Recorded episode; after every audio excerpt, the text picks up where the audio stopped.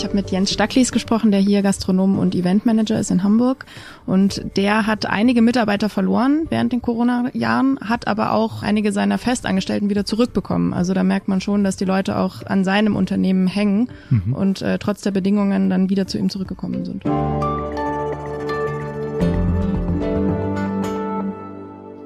Liebe Hörerinnen und Hörer, standen Sie in diesen Tagen schon mal vor der verschlossenen Tür eines Cafés oder Geschäfts, dem gerade das Personal fehlt, um öffnen zu können?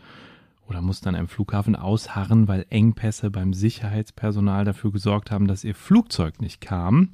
Waren in einem Hotel, wo das Frühstück mangels Mitarbeitern nicht stattgefunden hat? Oder waren Sie bei einem ansonsten genialen Sommerfest, wo Sie dann lange in der Getränkeschlange anstehen mussten, weil die Bar etwas unterbesetzt war. Nun, der Personalmangel ist gerade ein ziemlich verbreitetes Problem in Deutschland und in der Titelgeschichte der aktuellen Ausgabe der Zeit geht es genau darum und die Gründe für diese Engpässe. Drei Kolleginnen aus dem Wirtschaftsressort der Zeit haben sich auf eine Spurensuche begeben und mit Menschen gesprochen, die heute fehlen, wo sie einst gearbeitet haben. Hallo Caroline Rückel, hallo Sebastian Kempkens, hallo Leon Koss. Hi. Hi. Ja, willkommen in unserem Podcast Hinter der Geschichte. Auch an Sie, liebe Hörerinnen und Hörer. Hier stellen wir Woche für Woche Recherchen aus der Zeit vor. Wir, das sind wechselnde Moderatorinnen und Moderatoren, die sonst bei der Zeit auf ganz unterschiedliche Weise unterwegs sind. Mein Name ist Jens Tönnesmann und ich arbeite wie die drei hier im Wirtschaftsressort. Sebastian, Caroline und Leon, in eurem Artikel geht es um einen nie dagewesenen Personalmangel, so schreibt ihr das der bestimmte Bereiche der Wirtschaft trifft.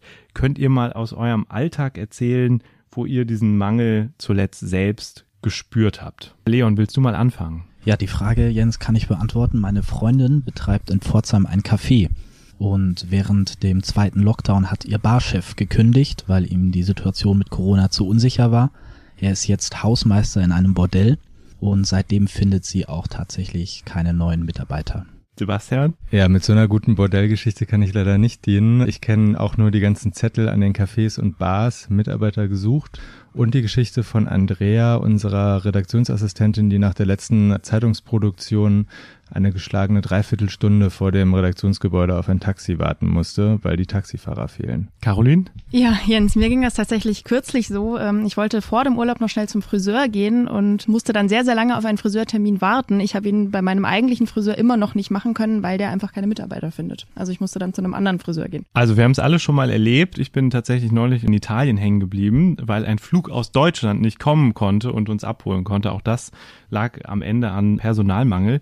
Und Sie, liebe Hörerinnen und Hörer, haben es bestimmt auch schon gemerkt. Ihr drei habt euch ja in dem Text dann eine vermeintlich einfache Frage gestellt, nämlich wo sind eigentlich all diese Leute hin? Wie seid ihr diese Frage angegangen? Mit wem habt ihr gesprochen? Wie habt ihr da recherchiert? Wir haben erstmal versucht, das Feld möglichst weit aufzufächern und ganz viele Leute zu finden, die irgendwie von diesem Problem betroffen sein könnten. Also sowohl Arbeitnehmer als auch Arbeitgeber und natürlich Wissenschaftler, mit denen wir gesprochen haben. Und dann haben wir sozusagen ganz viele Protagonisten gehabt. Also einen Gastronom und Eventmanager, der in Hamburg ganz viele Mitarbeiter hat und verschiedene Lokale betreibt. Wir haben einen einen ehemaligen Koch gefunden, der bei Corona ausgestiegen ist und was Neues gemacht hat. Und wir haben eine Friseurin gefunden, die auch sich überlegt hat, sie will keine Haare mehr schneiden, sondern lieber einen neuen Job anfangen. Wir reden ja hier in dem Podcast immer ein bisschen darüber, wie man solche Geschichten recherchiert, also wie ihr diese Leute gefunden habt.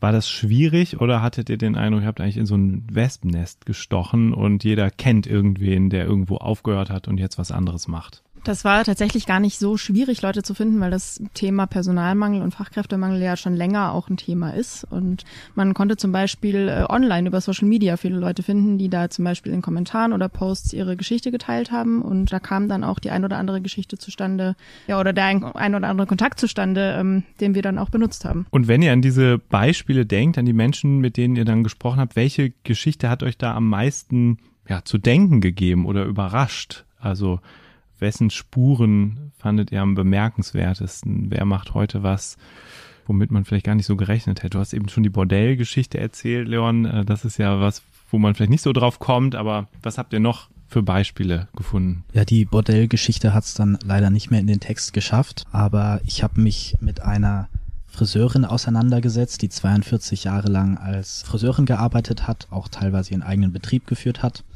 und dann wegen Corona ihren Job äh, verlor. Ihr Arbeitgeber konnte letztendlich ihr Gehalt nicht mehr bezahlen und ähm, sie ist jetzt Postbotin und trägt Briefe und Pakete aus und ist erstaunlicherweise sehr zufrieden. Erstaunlicherweise, weil die Tätigkeit ja doch eine ganz andere ist als das Haare schneiden und ihr macht es sehr viel Spaß. Mhm. Genau, das fand ich auch bemerkenswert, dass das Muster oft war, die Leute haben während Corona gemerkt, ah, irgendwie ist der Job, den ich jetzt seit schon ziemlich langer Zeit mache, auch ganz schön anstrengend. Ich probiere mal was Neues, haben dann sozusagen die Branche gewechselt aus einer dieser Krisenbranchen raus und gar nicht so selten hat es auch Verbesserungen gebracht. Also so wie bei dieser Friseurin, von der Leon gerade gesprochen hat. Ich habe mit einem ehemaligen Koch gesprochen, der ein Start-up gegründet hat, weil er sich die Arbeitsbedingungen in der Gastronomie nicht mehr antun wollte.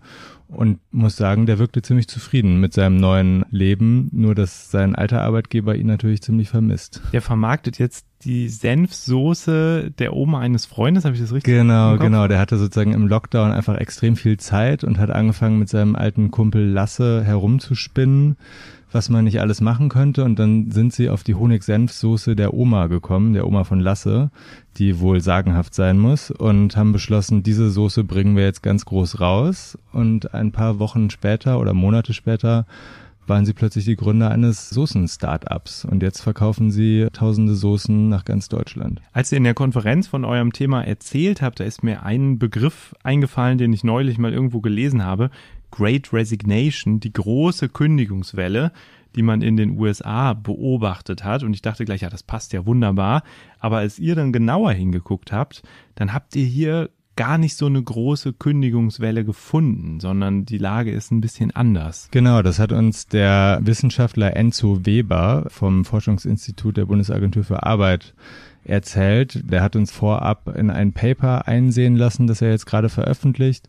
Und da ist sozusagen die Überschrift, diese Great Resignation, von der du gerade gesprochen hast, die gab es in Deutschland eigentlich gar nicht. Es gab keinen Big Quit, so nennt Weber das, also keine große Kündigungswelle, sondern eher ein Big Stay. Also während Corona sind mehr Leute in ihren Beschäftigungsverhältnissen geblieben als vorher. Es wurden sozusagen weniger Beschäftigungsverhältnisse beendet als vor Corona, was ja erstmal total überraschend ist, weil man dachte, das, da gab es bestimmt eine große Entlassungswelle. Das war aber gar nicht der Fall. Und gibt es eine Erklärung für, warum es hier diese Entlassungs- oder Kündigungswelle nicht gab? Genau, das muss mit dem Kurzarbeitergeld zusammenhängen und mit den staatlichen Hilfen, die in Deutschland eben ganz, ganz üppig waren.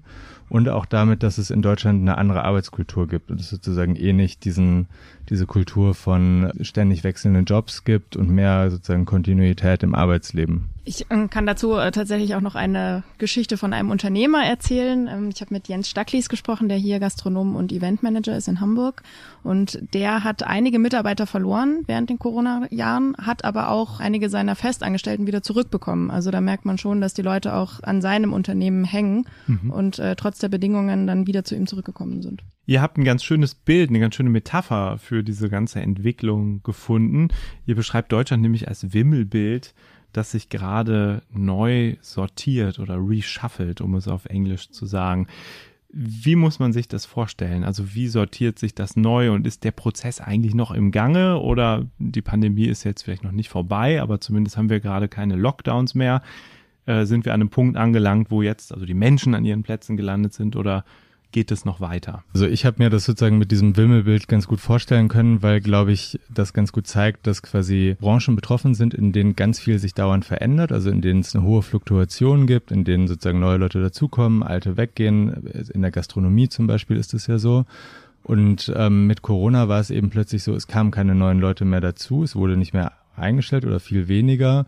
Es ging auch weniger weg als vorher, aber trotzdem sozusagen ist dadurch natürlich irgendwie so ein bisschen sind es weniger Beschäftigte gewesen. Und diejenigen, die weggegangen sind, sind dann aber oft eben in Branchen abgewandert, die von Corona nicht betroffen sind oder viel weniger betroffen sind. Also so wie die Post, äh, die Friseurin, die Postbotin geworden ist, von der Leon gesprochen hat. Und das ist, glaube ich, die Veränderung in diesem Wimmelbild, dass quasi die Branchen, die von den Lockdowns sehr hart äh, getroffen wurden, quasi verloren haben und quasi diese, die Arbeitskräfte eher daraus abgewandert sind in diesem Wimmelbild in andere Ecken der Arbeitswelt, die solider sind während Corona. Caroline, du hast mit äh, Herrn Stacklis gesprochen, das hast du eben schon gesagt, und dem ist es sogar gelungen, Leute zurückzugewinnen. Wenn du nochmal in diese Unternehmerperspektive wechselst oder erzählst, wie er auf das Thema blickt, wie versucht er denn Leute zu bekommen? Also was unternimmt er, um seine Engpässe zu füllen. Du beschreibst ja, dass er eigentlich so viele Leute brauchen könnte. Ich glaube 80 oder so, ne, hat er gesagt. Genau, er meinte mir gegenüber, er könnte sofort 80 Leute einstellen in allen Bereichen seiner Unternehmen. Also das sind Köche, Beiköche, Tontechniker, Lichttechniker. Er braucht jeden. Mhm. Und er tut tatsächlich auch alles, was er kann, sagt er, um Leute zu finden. Zum Beispiel äh, telefoniert er viel mit dem Arbeitsamt. Es gab jetzt eine Kampagne, die sie gemacht haben, wo Beschäftigte aus seinen Betrieben dafür werben, dass neue Leute zu ihm kommen. Er kümmert sich auch ganz viel viel drum, dass Arbeitskräfte, die einen ausländischen Hintergrund zum Beispiel haben, erleichterte Arbeitsbedingungen haben. Also er ist da, er wirkt da sehr aktiv. Aber natürlich klappt das dann im Zweifel nicht immer, die Leute damit zu holen oder bei sich zu behalten. Während Corona zum Beispiel, als die Leute nicht in der Gastro arbeiten konnten bei ihm, hat er einfach ein Testzentrum aufgemacht und hat dann seine Festangestellten da beschäftigt, damit sie wenigstens weiter Gehalt bekommen können. Mhm. Und wie hat er dir das aus seiner Unternehmerperspektive so beschrieben? Also wie erschwert ihm das gerade das Geschäft? Also er sagt, er könnte sehr, sehr viel mehr machen und er möchte mehr machen, aber er kann gerade einfach nicht. Also ihm fehlen zum Beispiel in seinem Restaurant Leute, um die Außenterrasse zu bewirten. Da hat er also auch Umsatzeinbußen und genauso ist es bei seinem Veranstaltungsgeschäft. Er muss immer wieder Veranstaltungen absagen, einfach weil er nicht genug Leute hat, um die Veranstaltungen durchzuführen. Jetzt habt ihr mit so vielen verschiedenen Leuten gesprochen, also Beispielfällen, Unternehmern, Leuten, die sich einen neuen Job gesucht haben. Ihr habt mit Wissenschaftlern gesprochen. Wie habt ihr das eigentlich aufgeteilt? Also es war ja jetzt gar nicht so viel Zeit. Ich weiß, wir haben letzte Woche Mittwoch über das Thema gesprochen. Jetzt ist Dienstag, der Text liegt hier fertig vor uns. Wie seid ihr vorgegangen und habt euch das aufgeteilt? Wie Sebastian gerade schon gesagt hat, haben wir die Recherche am Anfang sehr breit gefächert. Also wir drei haben alle in alle Richtungen gesucht und versucht auf allen Kanälen und mit allen Mitteln Menschen ausfindig zu machen, die davon betroffen sind und uns natürlich dann immer ausgetauscht und uns gegenseitig auf den aktuellsten Stand gebracht, wer was hat, welche Geschichten interessant sind. Und dann irgendwann wird das Feld immer kleiner, weil wir uns auf bestimmte Protagonisten einigen, die gewisse Thematiken gut repräsentieren. Und ähm, so sind wir dann am Schluss bei den drei Protagonisten im Text gelandet, hatten natürlich aber noch viel, viel mehr jeder von uns. Und du hast auch am Wochenende gearbeitet, Leon, habe ich gehört? Ich glaube, wir haben alle am Wochenende gearbeitet, um, ähm, naja, den Text so fertig zu kriegen, wie er dann im Blatt steht. In dem Text geht es dann noch um eine weitere Frage, nämlich darum, ob diese Menschen denn wiederkommen in die Berufe, die uns anderen das Leben schön machen. So schreibt ihr das. Ob das so ist, also ob diese Leute wiederkommen, das wollen wir jetzt hier nicht spoilern. Dafür äh, empfiehlt sich ein Blick in die Zeit. Aber ich würde gern von euch nochmal wissen, welche Rolle spielt eigentlich das Geld, also die Löhne bei diesem Thema? Also wenn so jemand wie Herr Stacklich sagt, er findet keine Leute, obwohl er ganz viel probiert äh, legt er dann auch mehr Geld auf den Tisch als früher? Oder ist es vor allem das Thema, dass den Leuten gar nicht mehr so sehr ums Geld geht, sondern eher darum, halt einen Job zu haben, der vielleicht krisenfester ist, der vom nächsten Lockdown nicht so sehr betroffen sein könnte oder der ihnen vielleicht auch mehr Spaß macht, wie zum Beispiel dem Start-up-Unternehmer. Also ich habe jetzt mit Menschen gesprochen, denen es nicht primär ums Geld geht, die aber auf jeden Fall betonen, dass die Arbeitsbelastung in den neuen Branchen nicht so hoch ist wie davor die Bezahlung aber ähnlich, also ähnlich gut.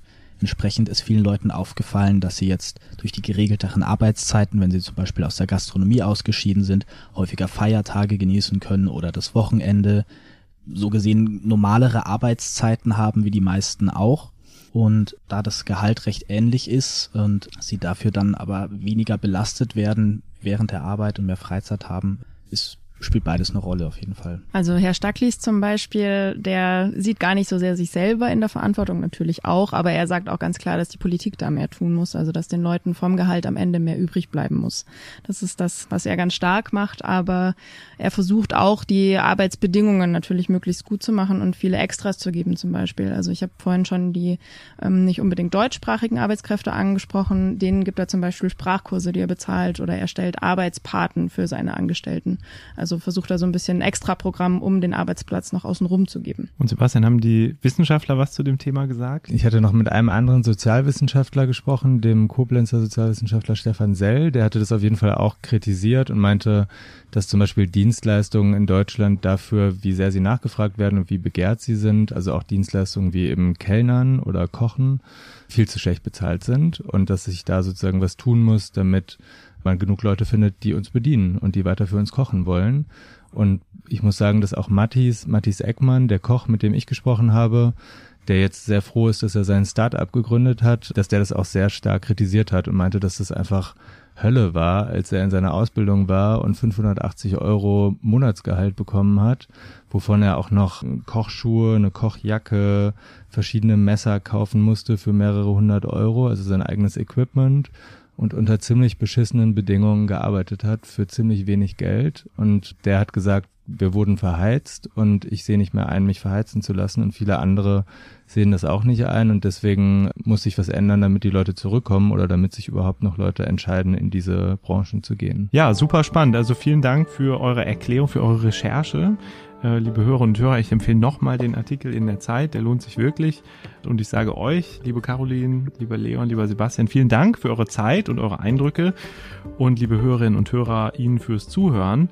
Ein Dank geht auch an Jampir Aguiar Duragnona, der für den Schnitt verantwortlich ist, und an Ina Mordsiefer den Freunden der Zeit, die diesen Podcast hier koordiniert. Und wenn Sie mehr hören wollen, unter www.freunde.zeit.de gibt es viele, viele weitere Episoden im Archiv und Sie können sich da auch zu Veranstaltungen anmelden, zum Beispiel einem digitalen Gespräch darüber, wie Journalistinnen und Journalisten bei der Zeit recherchieren. Das findet in der kommenden Woche statt und dann Anfang Juli die lange Nacht der Zeit hier in Hamburg. Vielen Dank fürs Zuhören und bis zum nächsten Mal.